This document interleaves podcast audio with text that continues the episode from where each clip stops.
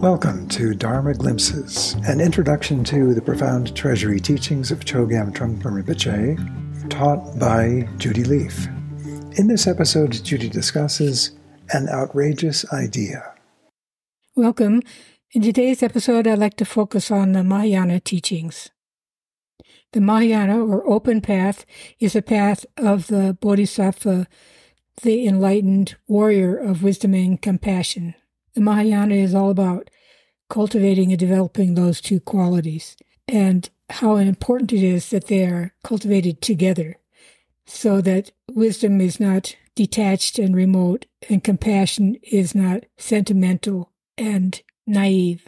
In ordinary terms, we're talking about heart and mind, using your heart, using your mind, and also using your body and actions to be of benefit. Very simple. At the core of the Mahayana is an outrageous vow, an outrageous vow called the Bodhisattva vow, where we vow to emulate and become like the great bodhisattvas of wisdom and compassion and action, compassionate action.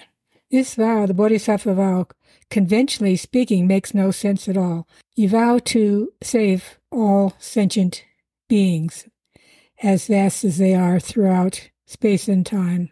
You might think that's pretty darn presumptuous to make a vow like that, and you might even call it absurd, impossible. Yet nonetheless, you do it. That's at the core of the tradition. My cynical mind says, great, all these people have taken this vow, but you look around, doesn't seem like anyone's actually saved all sentient beings from confusion and suffering and turmoil. At least not yet. Seems to keep going on and on. And maybe that's where there's a little twist. Because we know it just keeps going on and on, we make this vow. We make this vow knowing that it's impossible to ever really fully accomplish it. Yet we do so anyway. Though this task is completely impossible, nevertheless we, we don't give up. We keep going. So you could say there's even a little touch of crazy wisdom even at the Mahayana level. It's crazy to think that you could save all sentient beings or even hold that thought at all, but you keep going. And if you're fortunate, you might be able to save at least someone or some being from some level of suffering. In the Bodhisattva vow liturgy, there are an interesting series of traditional lines, and I'll talk about them one at a time, just briefly, to get a sense of the context for this outrageous idea of saving all sentient beings, knowing that that's never really going to happen, at least in this lifetime. The first line goes wherever there is space, there are sentient beings. So we're not just talking about humans, but about all living beings, all beings that have some form of consciousness. And nowadays, that keeps expanding further and further from the human centric view that only humans and maybe a few fortunate animals had that quality.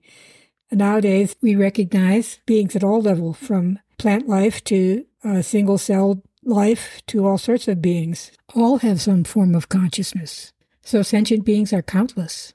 Wherever there's space, there they are. The second line goes, wherever there are sentient beings, there are clashes or conflicting emotions. Basically, even the simplest beings have a notion of repelling or drawing in or ignoring.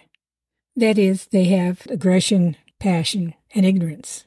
As is pretty obvious, our emotions are pretty powerful and get us into all sorts of trouble, negative emotions. And the vow stanzas go on to say, wherever there are kleshas, there are harmful actions. Basically, a klesha such as anger or greed just doesn't hang around inside us forever.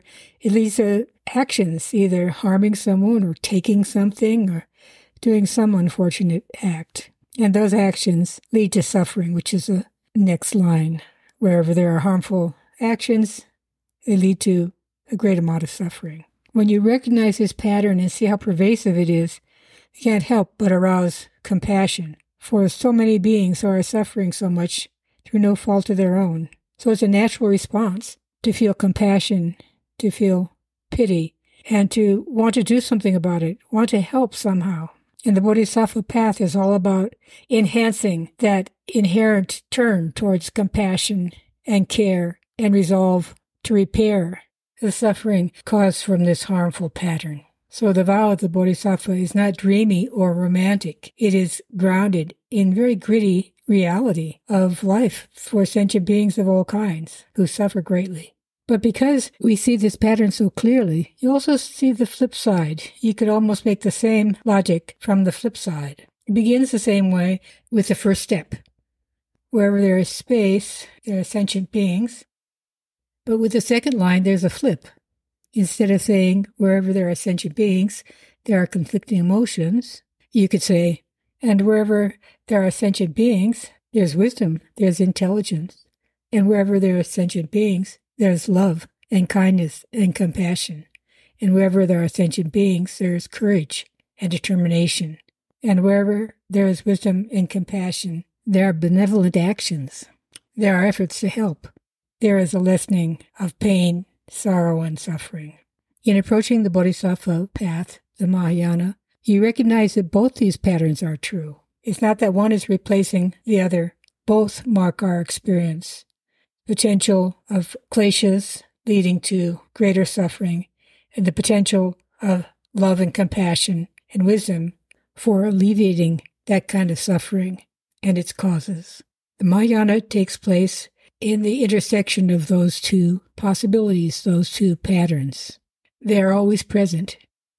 So there's never a lack of opportunities to practice wisdom, compassion, and skillful action for the benefit of at least some portion of the endless wave of sentient beings. Thank you for joining me for this glimpse of Dharma.